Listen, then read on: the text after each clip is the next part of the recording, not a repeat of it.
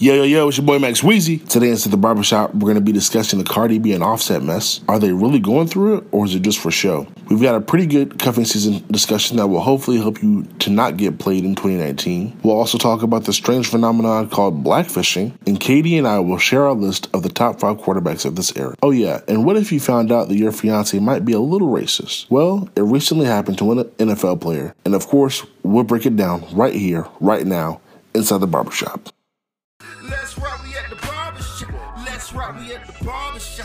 Stay tuned. All right, all right, all right. Welcome back inside the barbershop. I'm Max Weezy, of course, and I'm joined by my homegirl Dime and my homie KD for this episode of the barbershop. We have a lot to discuss, but first, a quick message from Dime. Dime, take it away. Unfortunately, we live in a society where nobody cares about the truth because the lie is more entertaining. So, today I want to talk about owning your truth in a world where the opposite is prevalent and more accepted. When I say owning your truth, I mean holding yourself accountable for the things you do, defending your name for the things you didn't do, all while learning how to deal with the aftermath gracefully. When you own your truth, you accept your responsibility for at least 50% of the situation, whether that be your actions, your words, or you allowing something to happen without removing yourself or speaking up. When you own your truth, you don't have to hide. Your words are credible and your opinions are still valid. You don't have to run. You don't owe anybody an answer and you won't feel the need to air anyone else out for their truth once you are comfortable owning yours. With that being said, please remember that you need not be worried about someone telling their version of your truth. When I say that, I mean friends, ex lovers, and even family, people you've hung out with, people you have helped, people you have loved, people you have allowed into your space people who have some things to own up to themselves, even. It would be the ones you least expect. But them trying to harm you says more about them than it does about you. And when people try it, remember your reaction speaks volumes about you and your character. That means that you don't hate them and you don't try to get back at them because vengeance is not yours. Remove yourself from that situation because the toxic nature of a situation like that is what will have you feeling like you are losing. When really, if someone is trying to drag you down for living better, being better, and being happier, you're already on a higher level. They're attempting to dull your light, steal your voice, and take your happiness. Some will hate you because they don't understand why you're still so blessed after your past and I advise you to point them to our Creator. So I'll leave you with four pieces of advice. 1. Let God do His work. He'll clean up His own house in due time. Just be sure you don't end up in the dustpan. 2. Silence is golden. 3. Prove yourself by your works. And 4. Own your truth. Don't let it own you. Period. That was fire. Thank you. Don sound like she on one of them black awareness. Bars. I mean, in a way, it's definitely something that people uh, will should be who who you know no matter what's happened to you this year. Um, we're definitely trying to go into 2019 with some new energy. So I, I definitely appreciate um, Don for sharing that Let's rock, we at the barbershop. Let's rock, we at the barbershop. Stay tuned. All right, so we all know the story between Cardi B and Offset, right? They're together for a little bit, secretly get married, uh, have a baby girl named Culture with a K. They go through a little bit of drama, rumors about him uh, cheating and yada yada yada. A Instagram model comes out in a video and says that she did sleep with Offset, and she did not know that uh, the marriage between Cardi B and Offset was uh, a serious one. So they end up splitting. Cardi B says in so many words in uh, Instagram lives and Instagram videos that she's got to take time to think about their relationship, that they possibly have fallen out of love. Um, she wants her she you know still cares for him as uh, the father of her child, but they need to figure th- some things out. So a little bit of time goes by. Offset sends a couple of tweets out and messages and you know, pleading for her to take him back. And he even pulls up on her at Rolling Loud, the Rolling Loud Music Festival. She's the headlining performer. Uh, Offset pulls up on her with uh, flowers and a, message, and a message saying, Take me back. He goes up on stage. She looks pretty uh, upset about it. They talk it out a little bit. Um, and we don't know what the aftermath aftermath of that is until pictures surfaced recently of Cardi B and Offset on a jet ski in Puerto Rico together, uh, looking like they're having a good time. Um, there was some more videos posted from the both of them talking about just getting them getting back together, at least for that moment in time. And the whole circus has just uh, flooded the news for weeks. And so I wanted to know, uh, Katie, do you think this is real or all for show? Well, um, me personally, I think it's all a front. Um, you know, we live in an age where social media is everything. Social media presence is literally everything. From our last topic, I mean, the last show we, we were talking about Jacquees, um, how he blew up the headlines once again over social media.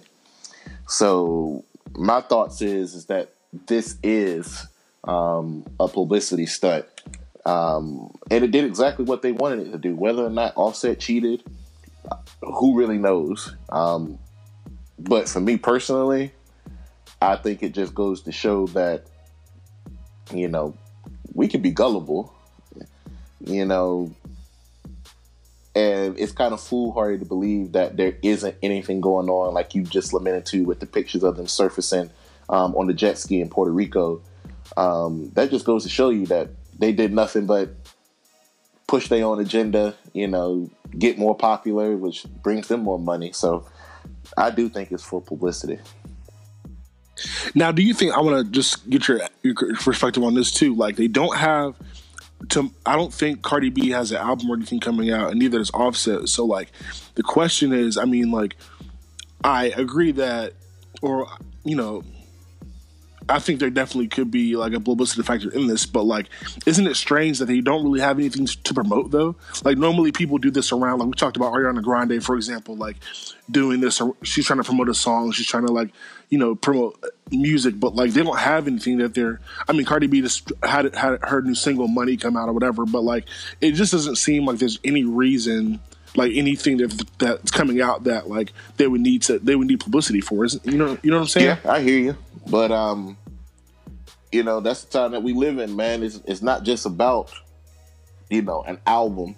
Fame is everything, you know, um, and that could be chalked up to how much a person is being talked about. And let's face it, they're the most talked about couple right now in music. You know, yeah, so the only ones you hear about really is Cardi B and Offset. You know, from his tweets, you know, he out there, oh y'all won. Uh, he's he's saying this and he's saying that, and all it's doing is bringing attention to them. Then that just gives them a platform to do whatever they want to. Who who's not who's not to say that they don't have some secret collab coming up that we don't know about yet? You know, it, it, they could turn around and they could turn around and drop it. You know, next week for all we know. But um, I definitely do think that it was a, for publicity. Don, what do you think? Honestly, I think it's both. I think it's definitely like to keep them in people's mouths, but also like Cardi B kind of seems like that fly by the seat of her pants type of chick anyway. Like everything is gonna be posted. She's like cut and dry. Like she don't pull no punches. It's not she not gonna hide something or whatever unless it's culture. But like we know this from years of her being on Instagram, sharing TMI stories of her in strip club or whatever. Like she's gonna like talk about her life, whether it's positive or negative. She's not gonna pull any punches with her fans or anyone else.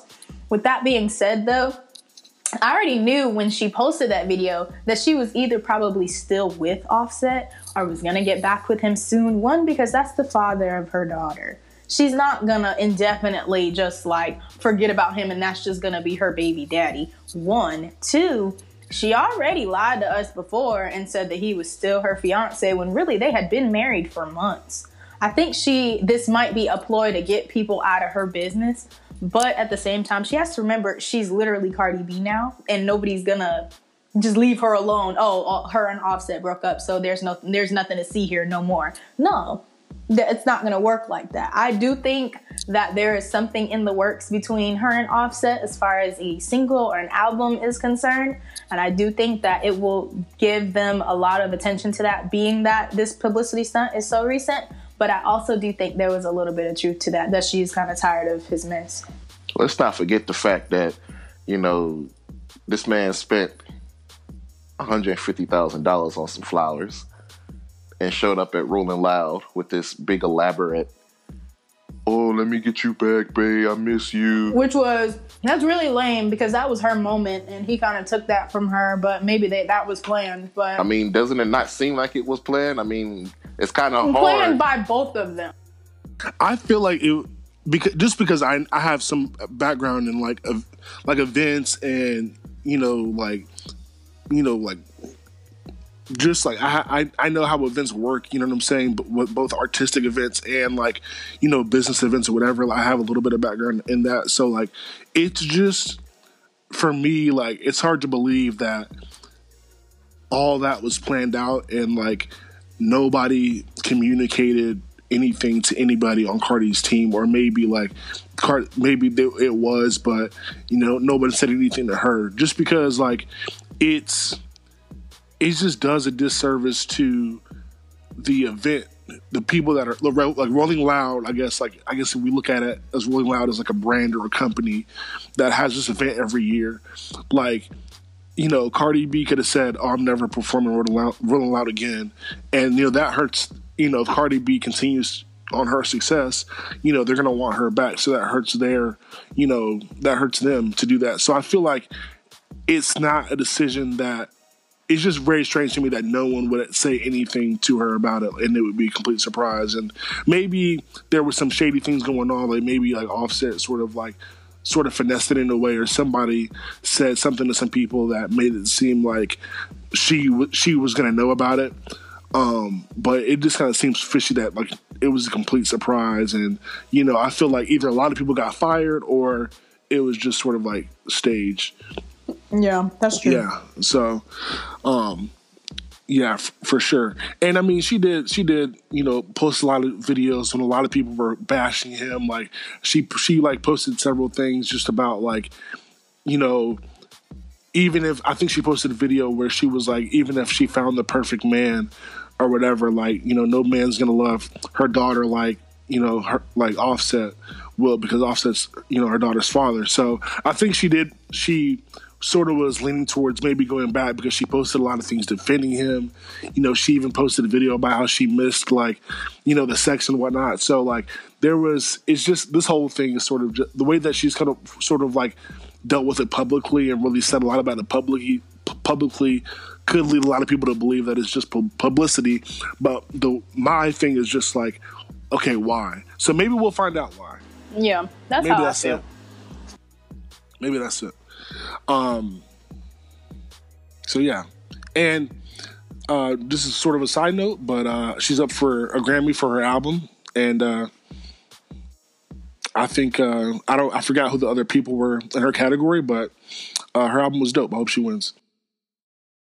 Let's rock, we at the barbershop. Let's rock, we at the barbershop. Stay tuned. Tell me how you would react if you found out that your significant other might have probably used to be racist. Well, that's what happened when uh, Bears defensive player Charles Leno Jr. proposed uh, to his girlfriend at midfield at the Bears game. Now, again, Charles is a player on the Bears. They won the, the NFC North Division, and in celebration of that, he decided to propose at his girlfriend at the middle of the field. And that was a sweet story that um, was all over the Twitter and SportsCenter or whatever um, the day of and the day after. But um, old so context. Charles is a, a black football player. His girlfriend's white. And uh, what happened was a few days later, her old tweets from college um, about mixed babies um, and clowning uh, black men and saying things, saying t- stereotypical things, and using the N word appeared, reappeared, um, that people found. And of course, they're now tweets, those tweets are now deleted. But she said things like, just like in general, I don't know who she was speaking about in this tweet, but I'm just reading t- her tweets. She said things like, "This dude pitch black, like I know black guys, but he's like burnt toast black."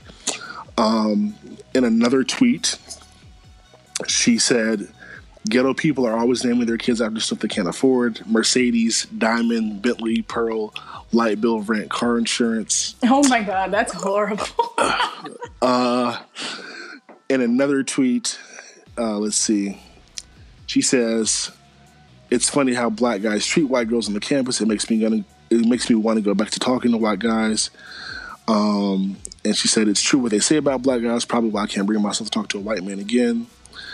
And uh, I can't. I don't know what this one is about. This is kind of weird. I can't tell if loving basketball is why I love black guys, or if I love loving basketball because I love black guys.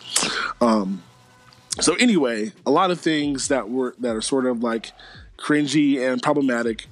And I have not seen any news about um, if they're still together. I'm sure they probably are, but um, those tweets resurfaced from a long time ago, and it's sort of like 2018. Like I have to say, guys, 2018 was the year when a lot of people, a lot of people's old tweets have resurfaced.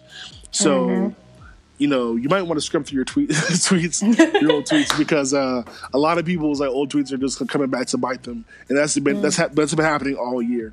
So, yeah. um, really, there's a lot of different angles that we could go with this.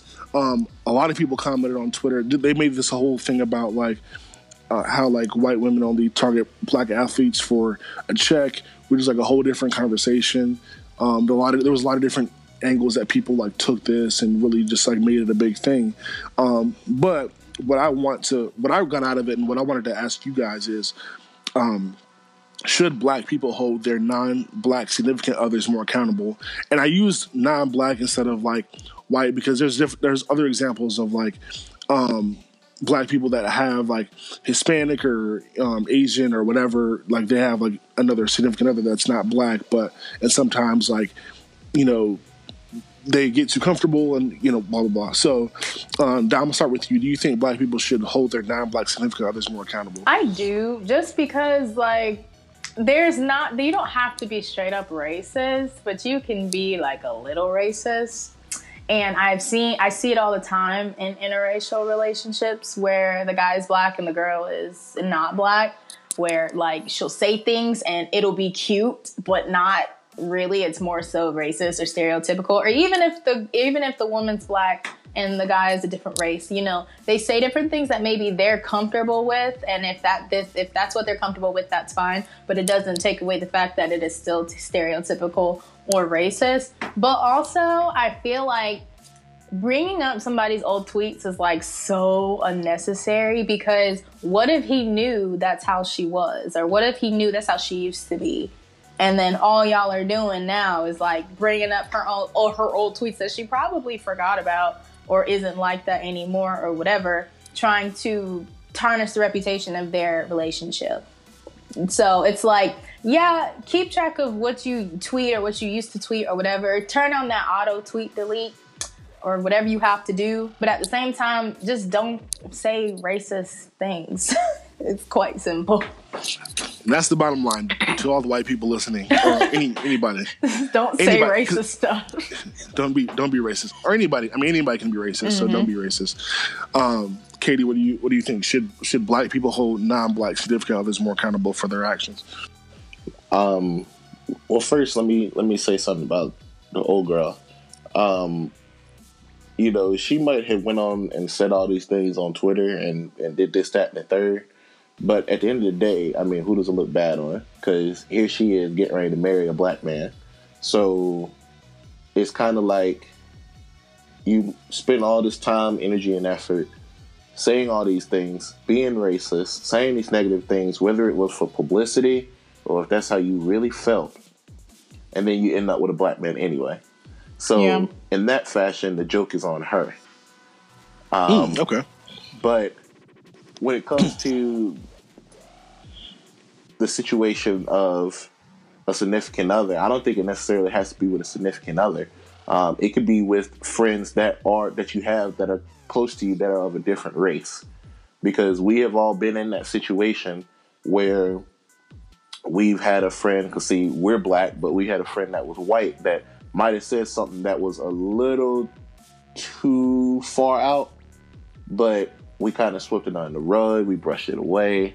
Um, case point, I used to work with a I used to work with a white girl that used to always say racist black stuff, and you know, I didn't really say anything about it because I know she didn't really mean anything by it, but still, the the point is still there. It's like you said, Don.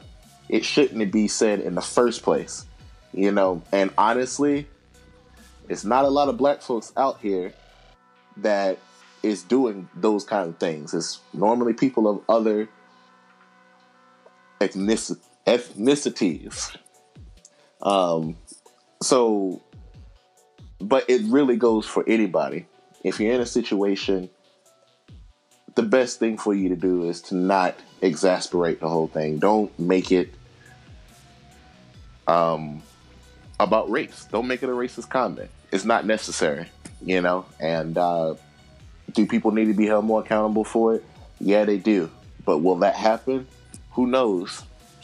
Well, let me, let me ask you this: Do you feel like, and either you know, either, either one of you can jump in on this, but do you feel like it's our responsibility? Maybe if we have a close friend um, that's of a different, that's not black, or if we, you know, you guys are already set, but I, I mean, in a scenario where you're not engaged, I'm married, Katie, like if you're with a white person um, or or any, somebody that's not black, um, is it our is it our responsibility as black people to like educate them, or do you Yeah. feel like they sh- they should like do it themselves? No, it is definitely if you are a black person and you have a friend or a relative in law or whatever, or a spouse or partner that is not black, and they start saying off the wall stuff, or you know, even the jokes that we as fellow black people exchange that are funny between black people or that relate to our struggle as black people that we find funny, it's not funny when somebody of another race says it because no, they cannot relate, nor is it funny when they say it because now it's it's taken as a personal attack because they're not black. So it's like it's up to us to let them know, hey, I don't hate you for saying that, but please don't say it again.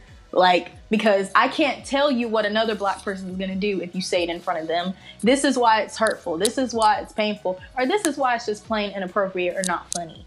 You know, you can't say that or you can't joke about different things that black people joke about because, you know, it's like that thing that your parents always say that they want our rhythm but not our blues. You can't joke about things if you don't know necessarily where those things come from or why we joke about certain things or why we say certain words that are not okay for people of other races to say.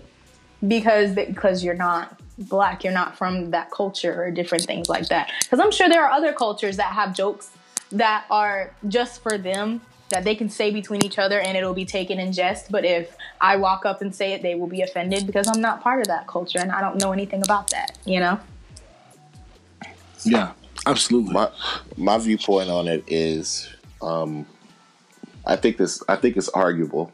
Um not to take away from what Don said, but when it comes to when it comes to that situation, um I mean, do we really know like okay, so she used an example of black people, let's say for example, black people saying N word. How many black people do we all know that really know the history behind that, other than it's something that white folks used to say about black people in a derogatory manner. So I'm I've never been the person that I is I really feel like it's based off of how a person, how you perceive what that person is saying. You know, because I've had white people that I've been really close to, and they've been really close friends. And yeah, they joke sometimes, but it's not like I take offense to it. Now, might I tell them, hey, you know, you can say those things around me, but you should be careful. You should be careful saying it around other people. Yeah, I might do that, but I'm not going to sit up here and act like, okay, well, since they said this, I'm automatically offended, you know, because, you know, because who's not to say that we do something like that to them, you know, because, I mean, it, it is possible, you know, it doesn't always have to be a white person saying something derogatory to a black person or, you know, a person of mixed race or anything, you know, it could be anybody. And I guess that's the point I'm trying to bring across.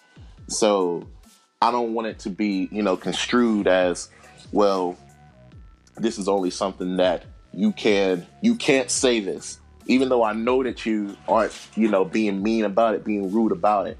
But that's just something that you have to be careful about. And, you know, that's my take on it. Yeah, I think everyone can be educated at any time um, about these things. We just had an example come out.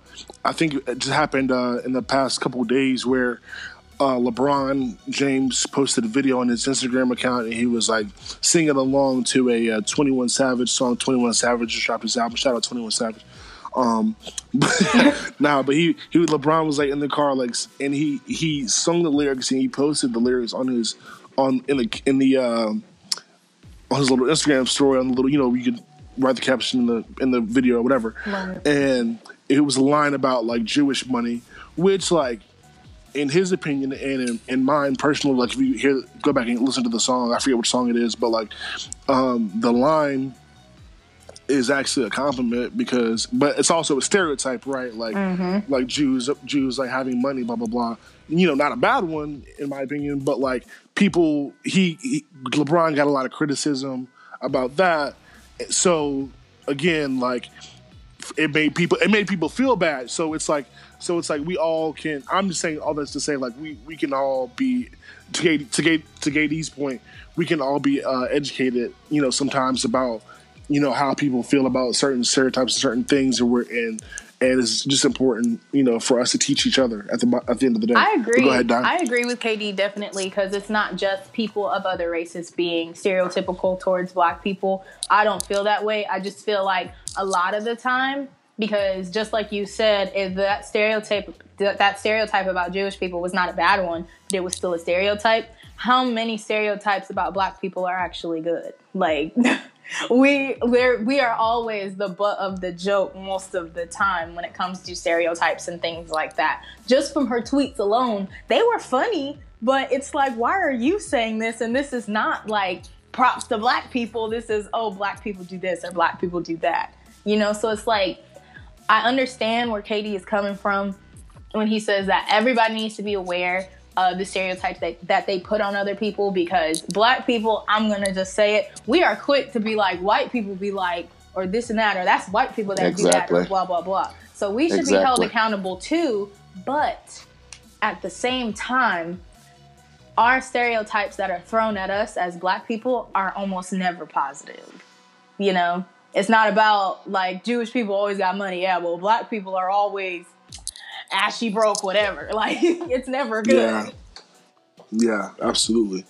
Yeah, and I think that hopefully at the end of the day, I think that this um, football player, you know, and anybody in a in a interrelational in a relation, mm, anybody in an interracial relationship, especially if you choose to marry that person, and obviously this player has has chosen that he's gonna you know get married to this person. If they if it works out and they get married, then it's an opportunity for um, him to have a lifelong conversation about about uh, you know race and understanding, and hopefully at this point, those tweets were from t- 2012.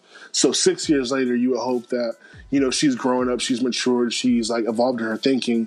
We've we've all had times in our lives where we you know had ignorant thoughts about you know about stuff. So hopefully she's she's uh, changed. But again, when you choose to marry somebody of a different race, it's always going to be a lifelong conversation about um, where you're learning about a different culture, about a different um, point of view. So I think hopefully there's some growth in their relationship um, from this. But um, you know, for anybody who's in a interracial interracial relationship, I would just say that uh, it's important to continue having the conversations and really uh, finding a common ground. And I think we can definitely do that even with our friends. So, Yep. so yeah. I agree.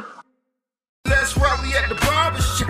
Let's rock, we at the barbershop. Stay tuned. All right, so sticking on the race topic, BBC News recently did a story about blackfishing and basically covered uh, a few different Instagram influencers that uh, have been acclu- accused of pretending to be black in order to up their popularity, um, in order to uh, make money from companies that use using their image, um, which just happens to be racially ambiguous to begin with. Uh, but they the, these women were essentially accused of pretending to be black. Um, so blackfishing has been an ongoing conversation for years, as I mentioned before. Um, but specific examples include um, Kim Kardashian um, and all, really all of her sisters. Uh, but there's definitely been an ongoing conversation about uh, women who may be who essentially are European or white uh, to begin with, but they just happen to, um, for whatever reason, it's not always plastic surgery. They just naturally have bigger lips, wider noses, um, darker skin. They can tan really well, um, et cetera, et cetera, et cetera. So BBC News did this whole story. They they um, found a few different models um, that they talked to. Um, one including uh, Jaden Gumby um, and a few others, uh, Nicole Gaines, a bunch of people on uh, Twitter and Instagram that have just been slammed and criticized and accused of trying to be black when really they're they're uh, white. So uh, it's a crazy topic actually, but um, Dime, I want to ask you do you think racially ambiguous models uh, take attention and money away from black women? Oh, definitely. Because, you know, not even saying that they mean to, they just do. Because, you know, it's, I see personally in the beauty industry that you either have to be race, racially ambiguous or look like you could be like maybe five different races, but you can pass for black, or you have to be dark skinned like extremely dark skin. There is no brown skin, lighter skin, caramel skin. So it's kind of like an an extreme on either side. And racially ambiguous women appeal to not appeal, but they're easier to advertise. So that's who you see as the face of different things or on billboards or things like that because anybody can look at that woman and be like, "Oh, she kind of looks like me," or "Oh, she has my nose," or "Oh, she has my eye color." Oh, oh she has my skin color. So they they can they're more versatile i guess than black women but they can also appeal to black women as well. So that's why they're marketed so heavily. So when i see these influencers like on instagram or twitter promoting different things different makeup brands different things like that for a lot of them i thought well first of all that girl that we're talking about i thought she was black too for the longest time. I followed her until her real picture came out and I'm like, "Oh my goodness, I thought she was black or mixed with black or things like that when she was not black at all." But it goes to show how heavily that influence is being like pushed, you know?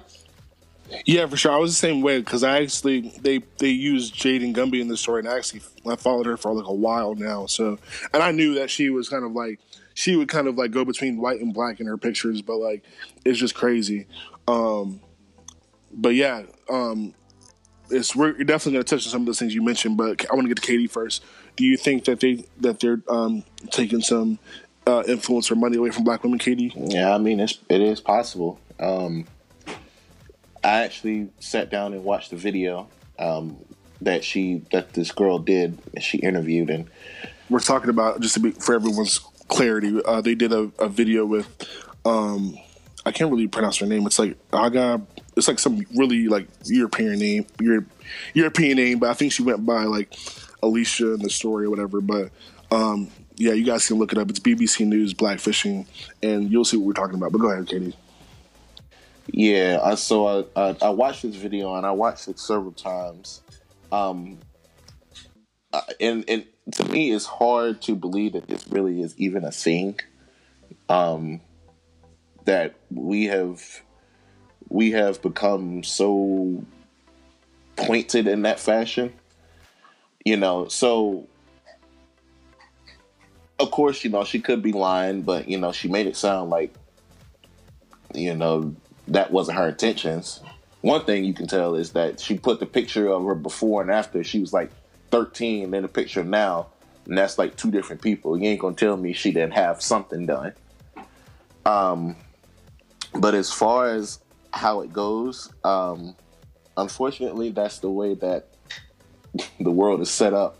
You know, um, I'm happy for you know our black uh, people that influencers and promoters and everybody out there who is trying to do things, you know, for skincare and makeup and et cetera, et cetera.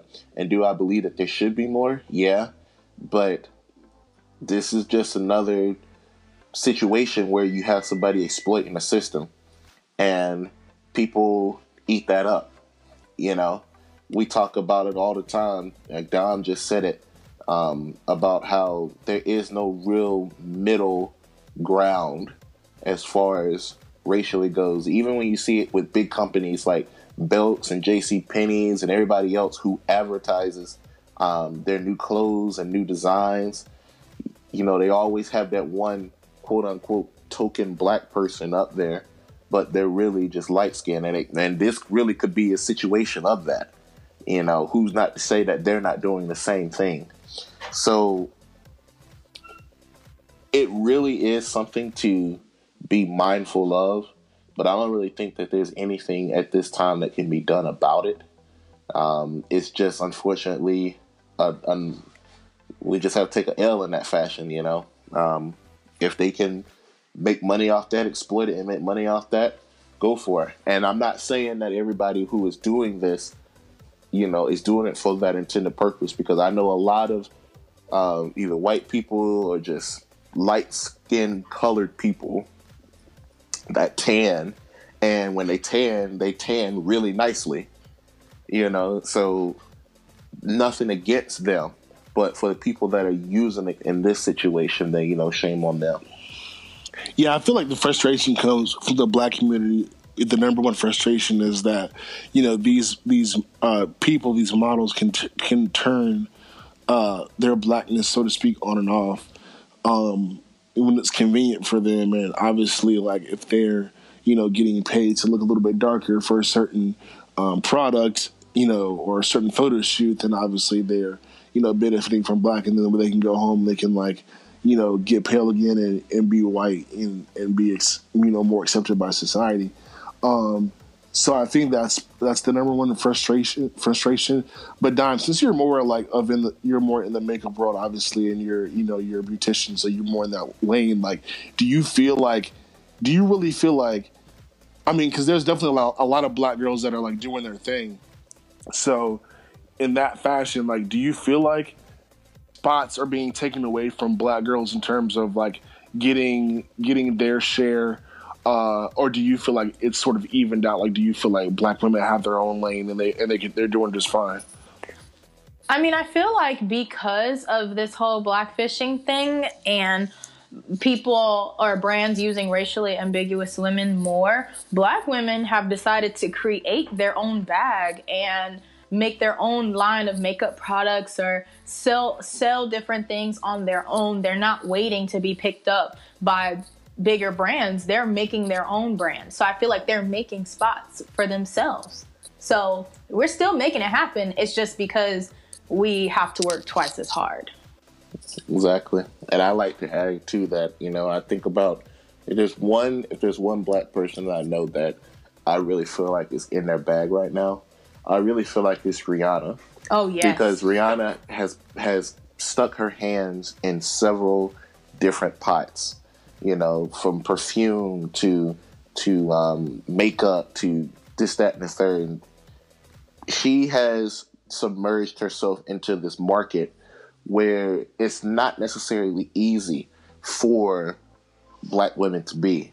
And, you know, they came out with the Forbes list a few weeks ago talking about the richest people and how the net worth of Jay Z, you know, the rock hard, you know, from the hood, you know, turned millionaire philanthrop- philanthropist that he is, he has the same net worth as Kylie Jenner.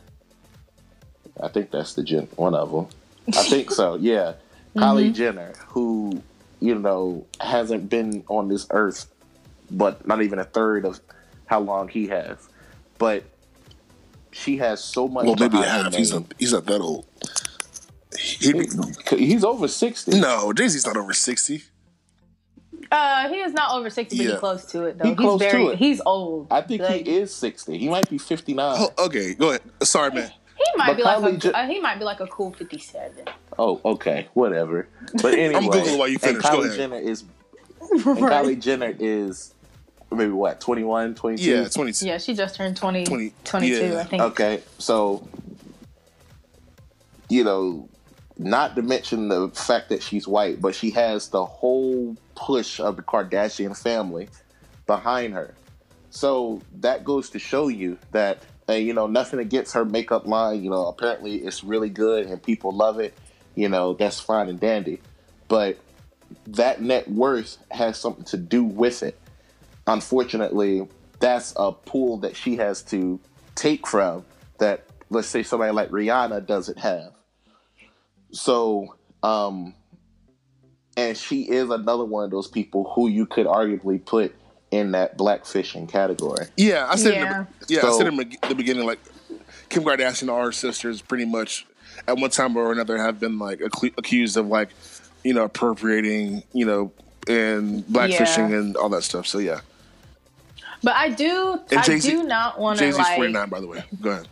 Okay, well, he, He old. is old. But He is old. Go ahead. anyway, I'm just saying that I'm not faulting Kylie for being in her bag because you, you know, she has connections and you use those connections to make your money, you know? So I'm not going to fault her for like using the people that she knows or the money that she already had to start her business cuz she's she's still a woman out here making it happen on her own like on her own accord, like making sure that her makeup is what it's supposed to be and pushing it herself. Like she is always advertising and advertising and pushing her stuff. But at the same time, it's like because a lot of other black women don't have those resources or things like that, they have to work twice as hard. But that doesn't take away from the fact that women in general are making it happen for the beauty industry. So then, so then, let me let me ask you this, Dom.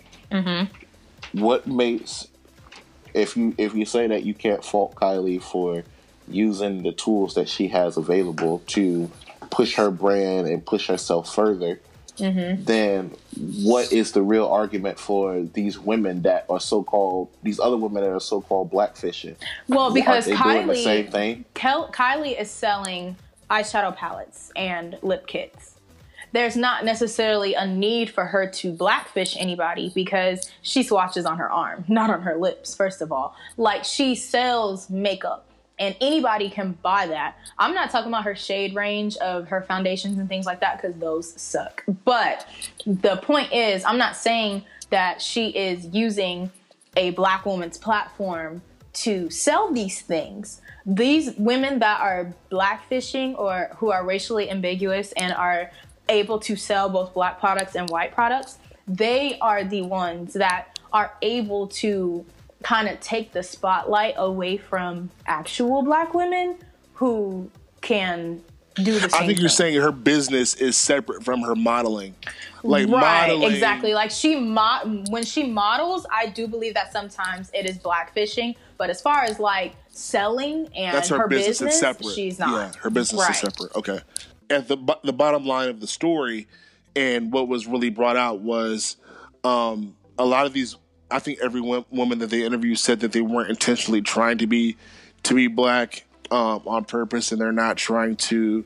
And they recognize that or they've learned at least that from conversations with people that they have uh, responsibility, uh, so to speak, to make it clear that um, you know that they're not trying to be trying to be black, and also like making sure that they don't uh, intentionally or, or try to to do that because of the again we talked about educating you know the background of um, of you know how how people can't black real black people can't take take off their blackness. They have to wear it all the time for good or for bad. So I think at the I think at the end of the day, I think Dime, you're absolutely right. I think there there is there's definitely black women that have their own lane, but it's definitely something to to keep track of and keep watch of for sure because it's definitely it's definitely a thing for sure.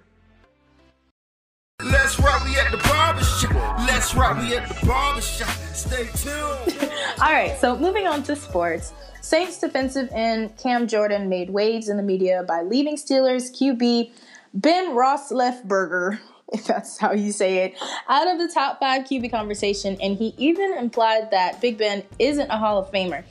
Katie, who would you put on your top five QB list of this era? But keep in mind, this era is defined as the past 10 years, so 2008 till now. Go. Um, hmm. All right. So I kind of have a mixed group here. Um, I'm going to say that the top QB is the number one spot is going to Aaron Rodgers. Um, I still think that he is the best quarterback to have um, in terms of his talent and his way of making things happen. So I have him locked in spot number one. Spot number two is going to go to Tom Brady. Uh, once again, he's another great quarterback. He has several rings. Um, even though he has been mixed up in cheating and other frivolous things, he's going to have the number two spot. Um, number three, I'm going to put as Drew Brees. Drew Brees has had a stellar career.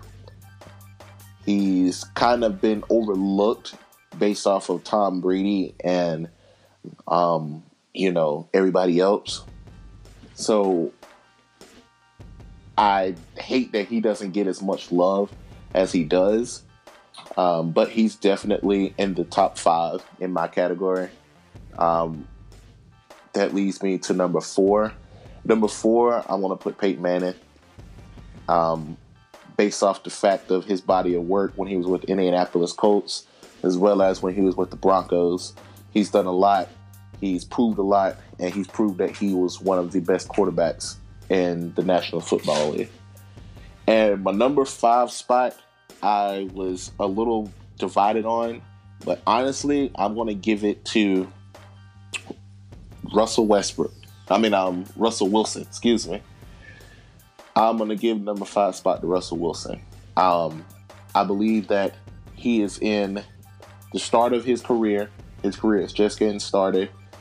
Um, out of the draft that he came in, he's currently the only quarterback that's still left. Um, you know, just watching the game last night, you can see that he was, you can see that the way that he was able to make things happen, um, the way that he was able to move the ball, get the ball down the field, and score. You know, Kansas City is the top offense in the league right now, besides the Saints. Um, but he was carving up their secondary last night.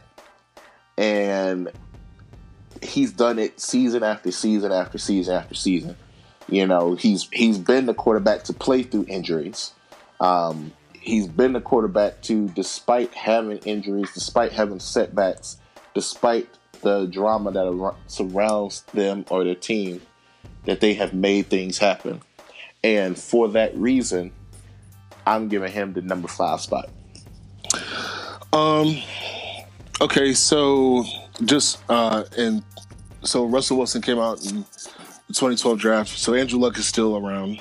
Um, out of his draft class, you forgot about him, but um, just throwing that, just putting that in there. But um, Well, I mean, Andrew Luck has been hurt up for the last two Oh years. no, you just said the only person left out of his draft class. Yeah, Andrew Luck's still playing, so he's not the only one left.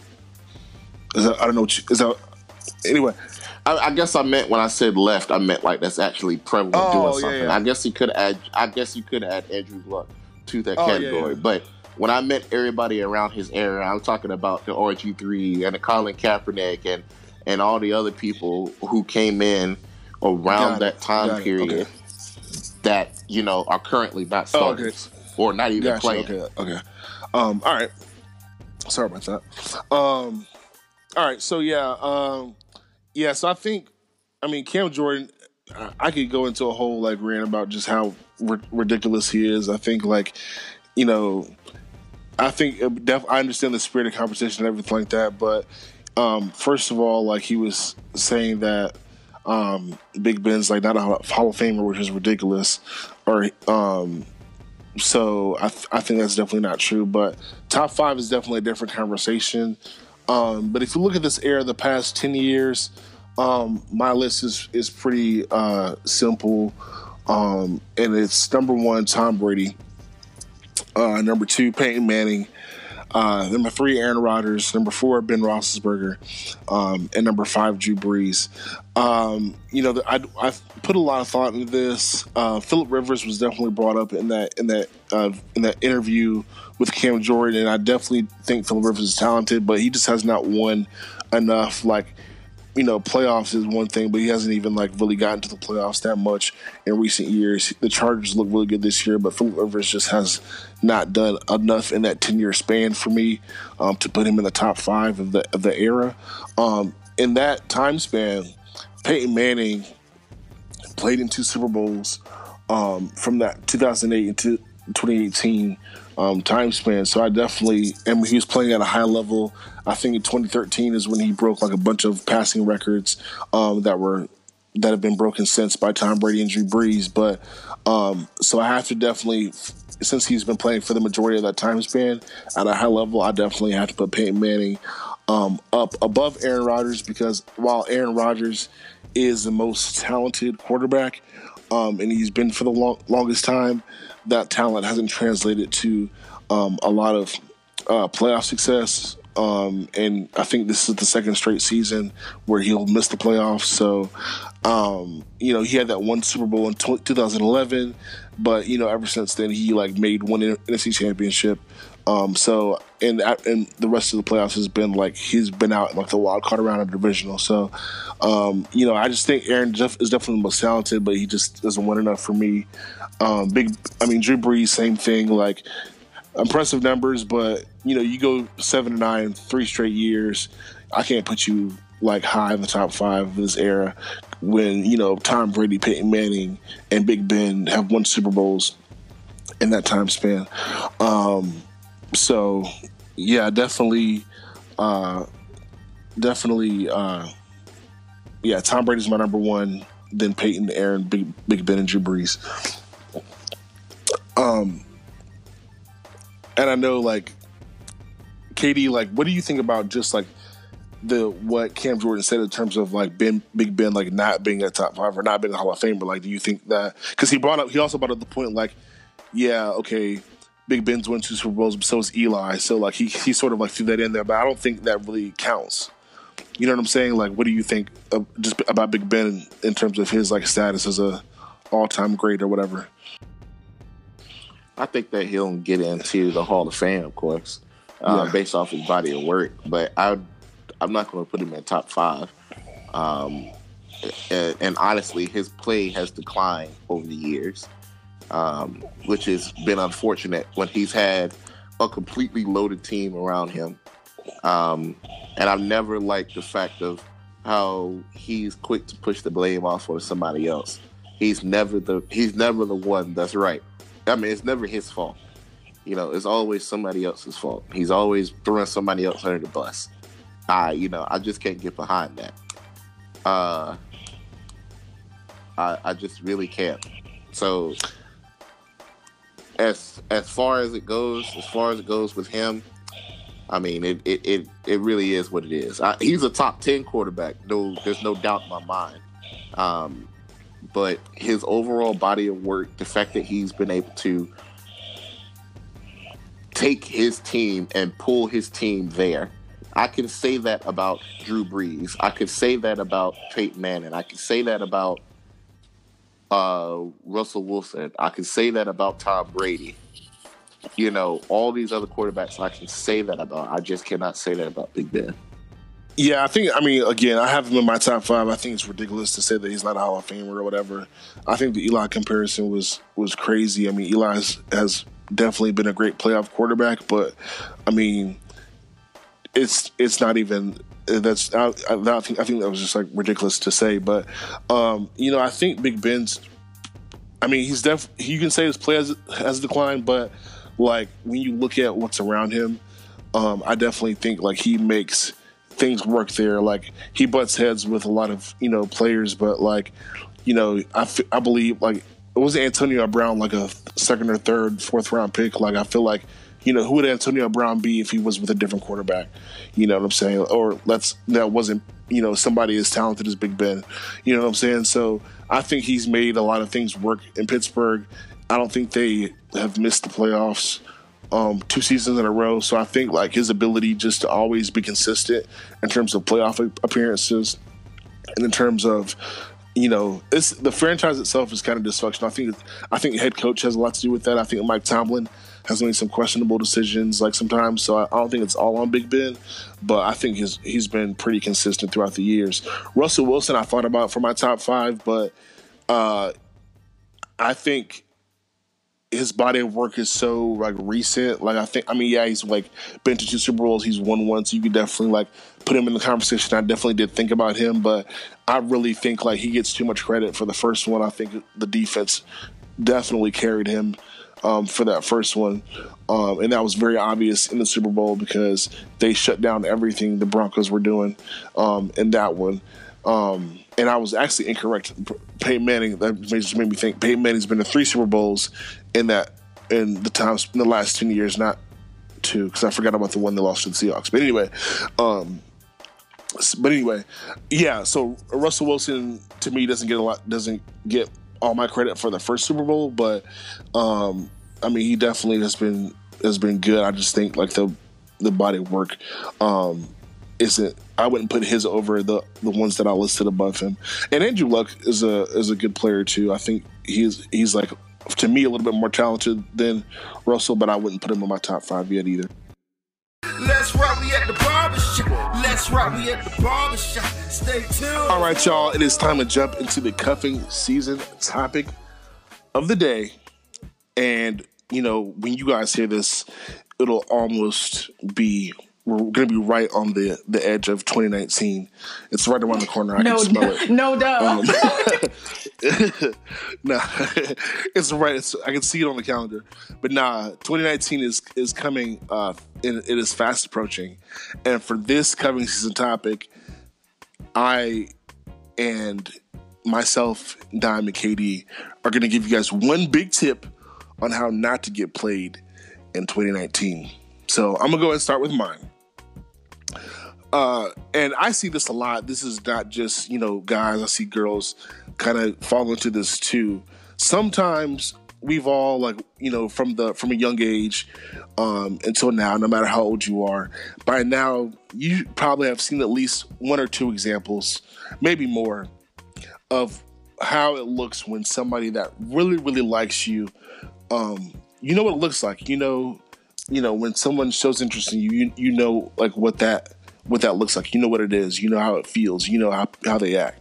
So if you know what that looks like and you know what that feels like, don't if you don't want to get played in 2019, don't allow yourself to overexert your time, effort, and energy into anybody that's not showing you that interest. Because we all know what that looks looks and feels like. So instead of being hung up on one person that's not showing you effort, that's not showing you interest, that's not making you feel like you felt at, in the past when people that have liked you have shown it.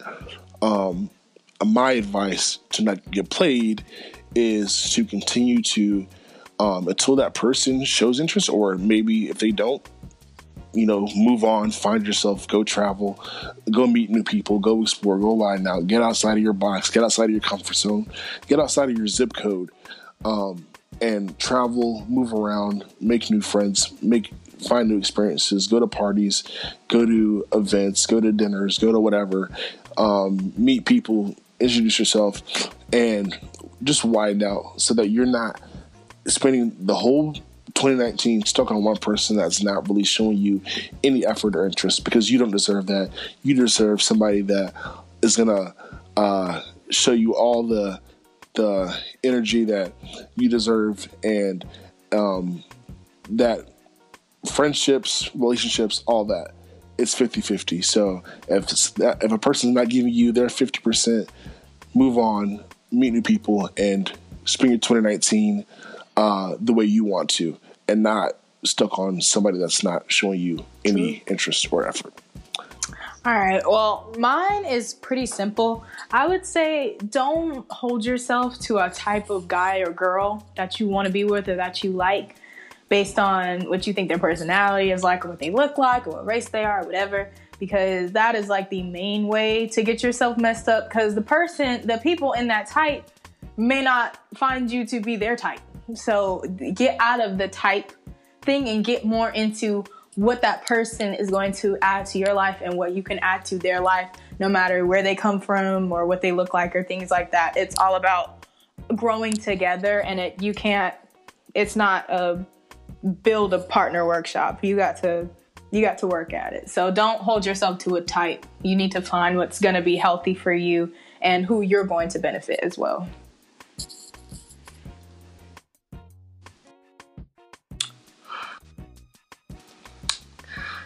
Right. My topic or my advice that I would give, and it doesn't necessarily have to be for a guy, it could be for a girl too, is to know yourself and know your self worth. I feel that, and I'll, I'll say it from both sides, I feel that for men, men are quick to jump into a new relationship and not really have all of the pieces, not really have all of the information um, about that person um, or about themselves, you know, to be able to handle a new relationship. And a lot of time and energy has to go into making us a successful relationship. Um, and to be honest, a lot of people don't have that, whether they're impatient or whatever the reason is. They just do not have that. So for guys, my first thing would be to know yourself. If you know yourself, um, if you truly know what you like, that leaves no time to have to figure all of that stuff out when you're actually in the relationship because at that point it becomes too late. Now, for women, I would say it is know the importance of your self worth. We live in a time where um, women get the bad end of the stick when it comes to relationships, and women are more likely to carry that burden, um, that funk, you know, to a new relationship, whether they even get in a new relationship because they're scared, they don't, they don't um, want to have to go through the same thing that they went through in their last breakup. So, my advice to women would be to know your self worth, know how important you are, and don't be afraid to turn somebody down if they don't value you the same way that you value yourself. Now, I'm not saying, you know, be out there being all cocky because there is such a thing as going too far with it. But being in a position where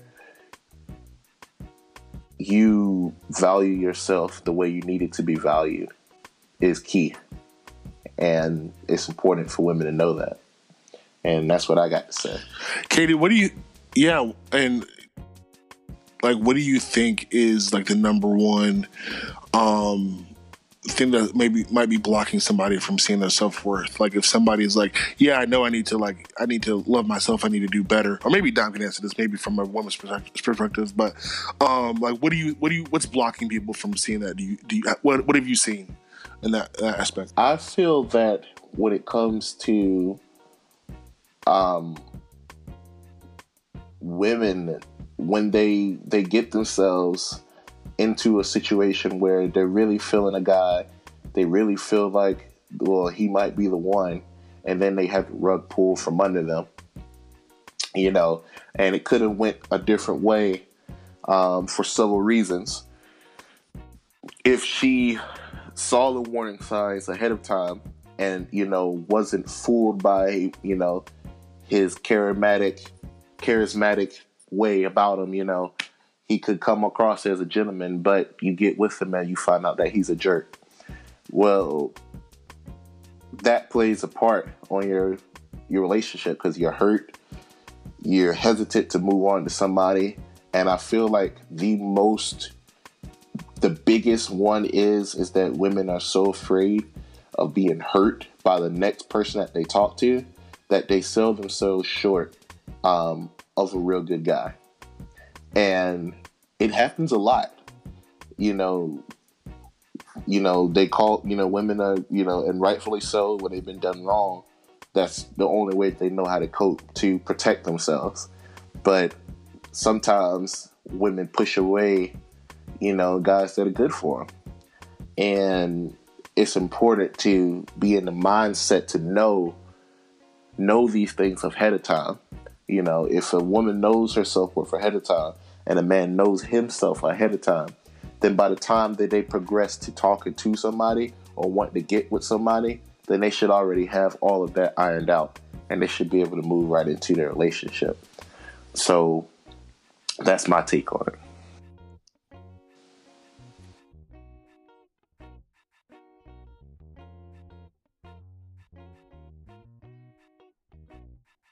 Dime, from your perspective, like, what do you think is the biggest blocker or like this in the past year? Like, what did you, what did you see that, or maybe just in your personal experience? I don't mean you can speak for yourself or other people, but like, what did you, what did you see as the biggest block block blocker or blockage in terms of people seeing their self worth? Um, honestly, just the just the the emphasis on trying to be in a relationship period because you know a good relationship a healthy relationship takes time and if you don't give it that time it's not gonna it's not it's not gonna do anything. It's not gonna go anywhere. It's not gonna flourish. And at the end of the day you end up forgetting yourself. So you have to really just you have to know your worth.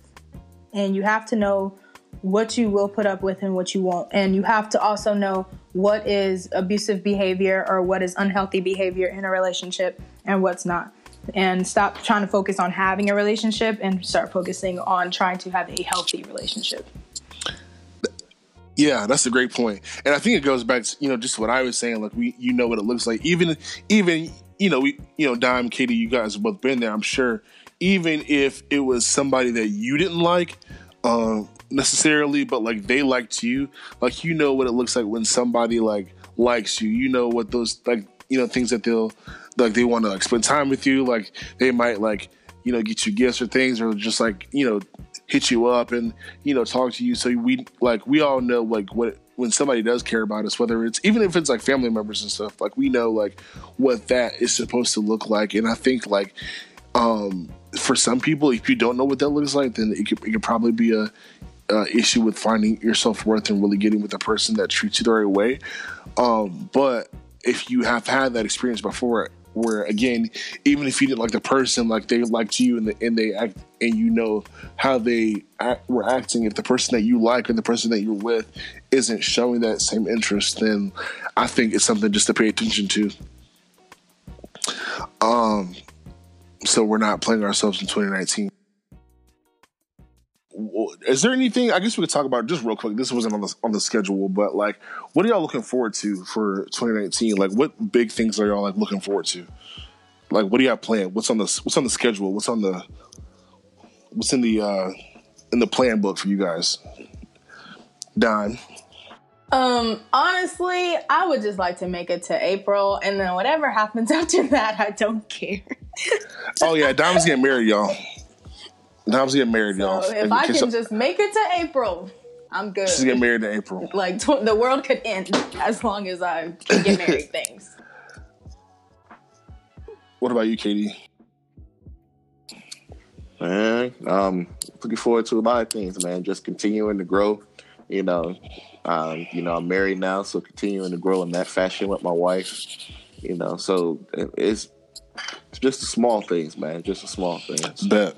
Yeah, it's been a been a really great uh, ride. I think this this uh, um, you know I'm thankful for this how this podcast has gone this year. I definitely look forward to um, a lot of great things happening.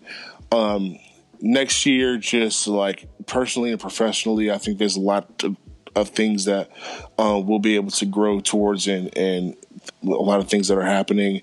Um, you know, we'll keep try to keep you guys updated. You know, little by little on our lives as you guys continue to listen and follow. But um, I appreciate everybody for um, that has been listening, and um, I appreciate the two of you again for for uh, coming on board and, and rocking. And I think it's definitely, um, I think there's going to be a lot of cool things happening next year. All right, y'all, you heard it here first. This your boy Max Weezy. I'm joined by uh, Dime Dime and uh, and this has been another great episode of the Barbershop. We'll see y'all next time. Peace. Later. All right, y'all, that's it for this episode of The Barbershop. Keep showing us love. We appreciate it. Go ahead and rate and review this podcast and also share on social media and tell your friends about us. And if you're feeling generous, there's a link in the description to become a monthly subscriber. You can do it for as little as 99 cents and you can support this podcast and help us to grow and to glow. We appreciate all the love. We'll see you next time here at The Barbershop. Stay tuned.